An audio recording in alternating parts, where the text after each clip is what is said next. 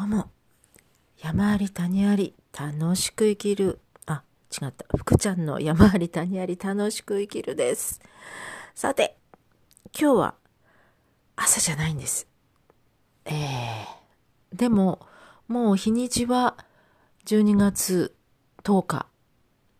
夜中の1時なんです。ちょっと迷ったんです。明日の朝、録音した方がいいかなどうしようかなと思ったんですが、で、実は、ちょっと、えー、お酒も飲んでしまっているので、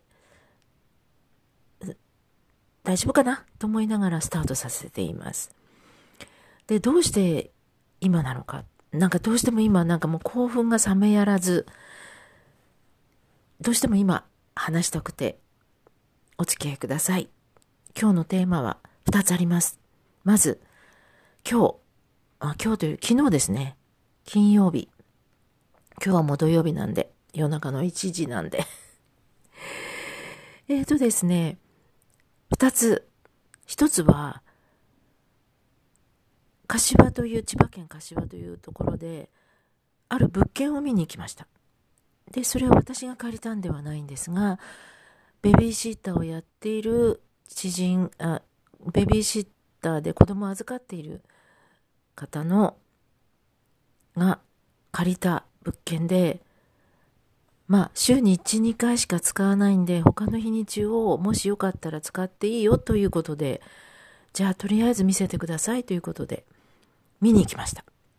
まあ確かに駅から遠いから道路沿いっていうのもあるんですけれど、ただ、えっ、ー、と、上に大家さんが住んでらして、で、えっ、ー、と、その1階なんですけども、大家さんのご主人様がアーティストだったらしくて、なんか、すごい場所だったんですよ。で、これなんかこの空間使わない手はないな、思いました。まあ、立地条件としてはね、駅から遠いし、まあ、道路沿いだっていうのもあるかもしれないんですけど、いや、それあっても、やっぱこの空間利用したいって思いました。で、まあ、その方の行為で、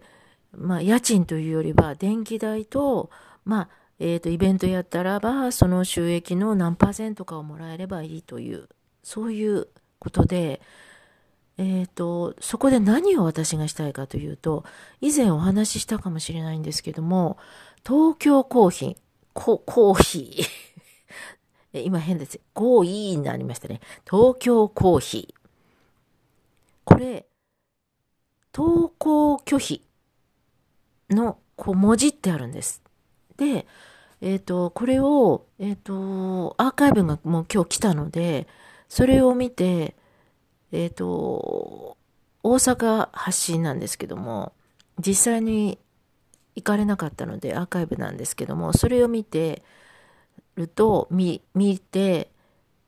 見ると、あ、見て、見ると、いやごめんなさい、口が回ってないか。見ると、もう認定が許可になり、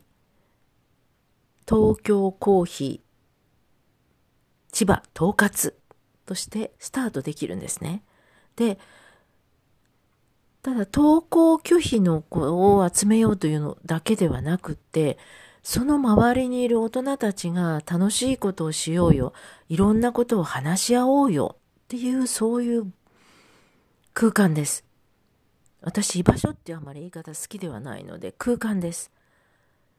それをやろうと思っていた矢先なんです。その物件の話。で、本当は将来的には古民家でやりたいです。木造です。で、今回借りる物件もやはりコンクリートでした。ただ、スタートまず小さいところからスタートするのもいいかなと思って、そこで少しずついろいろなことをやってみようかなと思っています。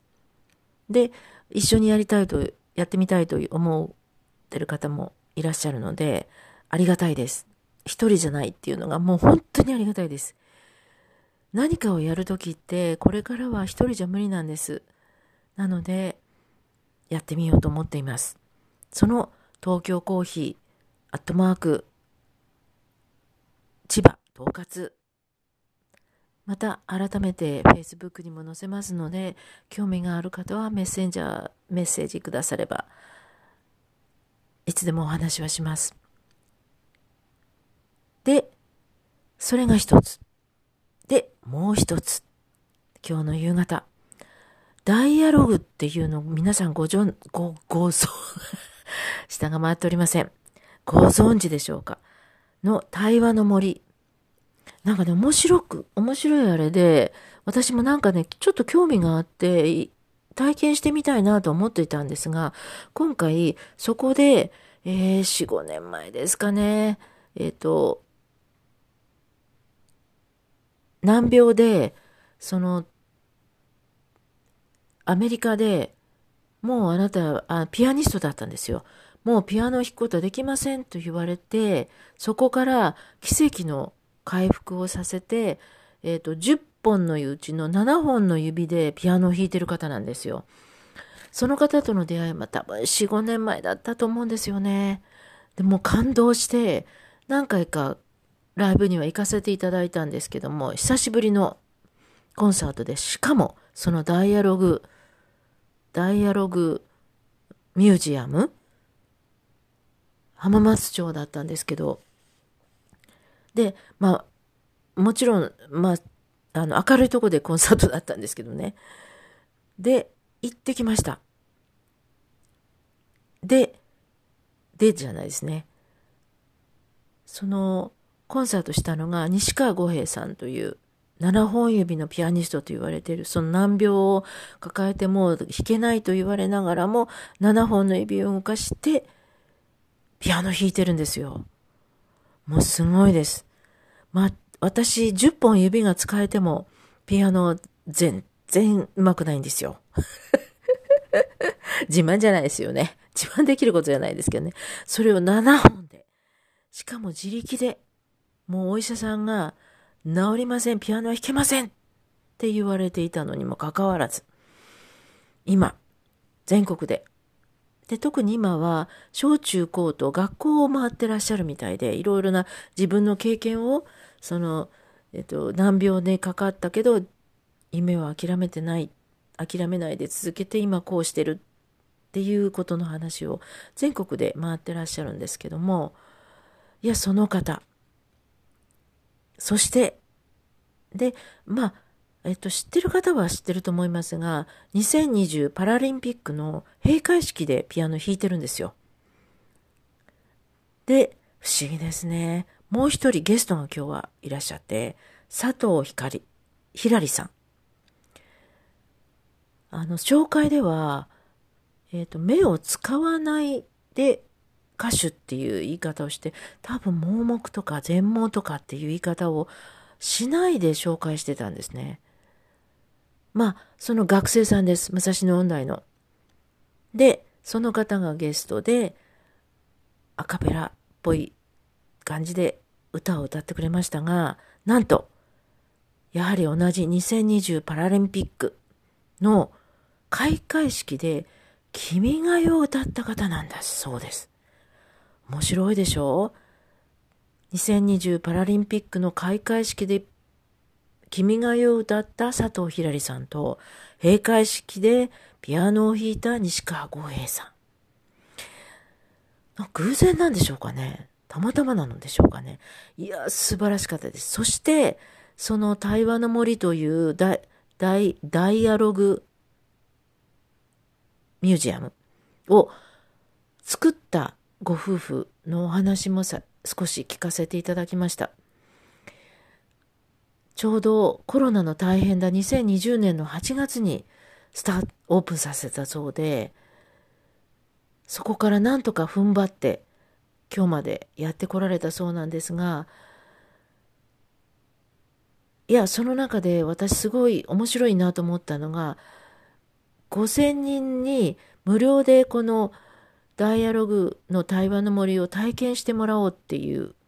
そういうプロジェクトがあるそうで、知らなかったんです、実は。なんか少しでも協力できたらいいなと思っています。で、私も実際自分で経験はしてみたいなと思っているんですが、本当はこれドイツかなんかで始められたもので、世界中では、あの、結構何百万人っていう人たちが体験してるプログラムだそうなんですけど、日本は3%ぐらいしか体験してないそうなので、これは自己肯定感を上げるのに非常にいいという今日お話をされてました。で、私は体験してないので何とも言えないんですけど、今度実際に、本当はね、今日、コンサートの前に体験したかったんですが、もう予約でいっぱいで 体験できなかったんですよ。なので、後日改めて実際に体験してみようと思っていますが、これなんか、もしこれから東京コーヒーで何人かの子供たちが集まったら、ぜひその子供たちにも体験させてあげたいなってちょっとなんとなくなんですけどね、思いました。で、その東京コーヒーっていうのを、私としてはですね、いろんなイベントをやっていきたいと思ってます。で、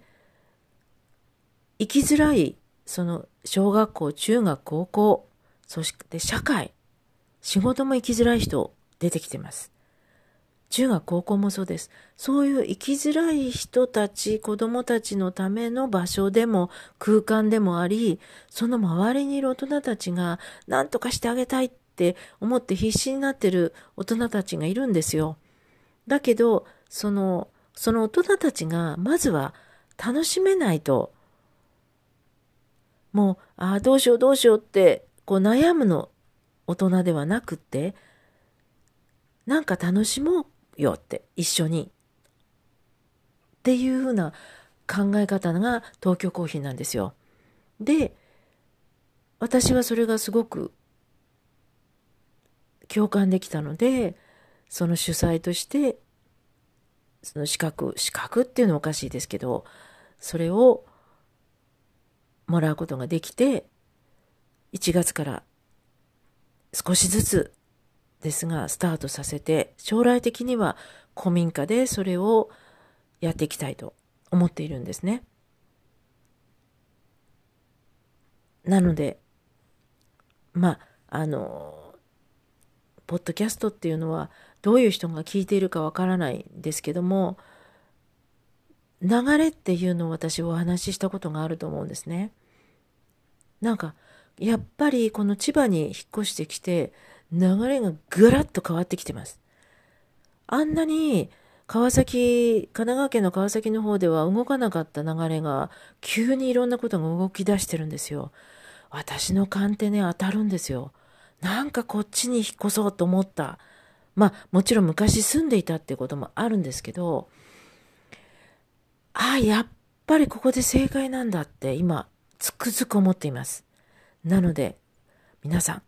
これからを楽しみにしてください。今日はちょっとお酒が入っていますが、前日の、前日ではないですね。レコーディングは5時間前、7時に、7時に、なので6時間前に録音していますが、皆さん、楽しみましょうよ。人生一度しかないんだから。楽しい一週間をお過ごしください。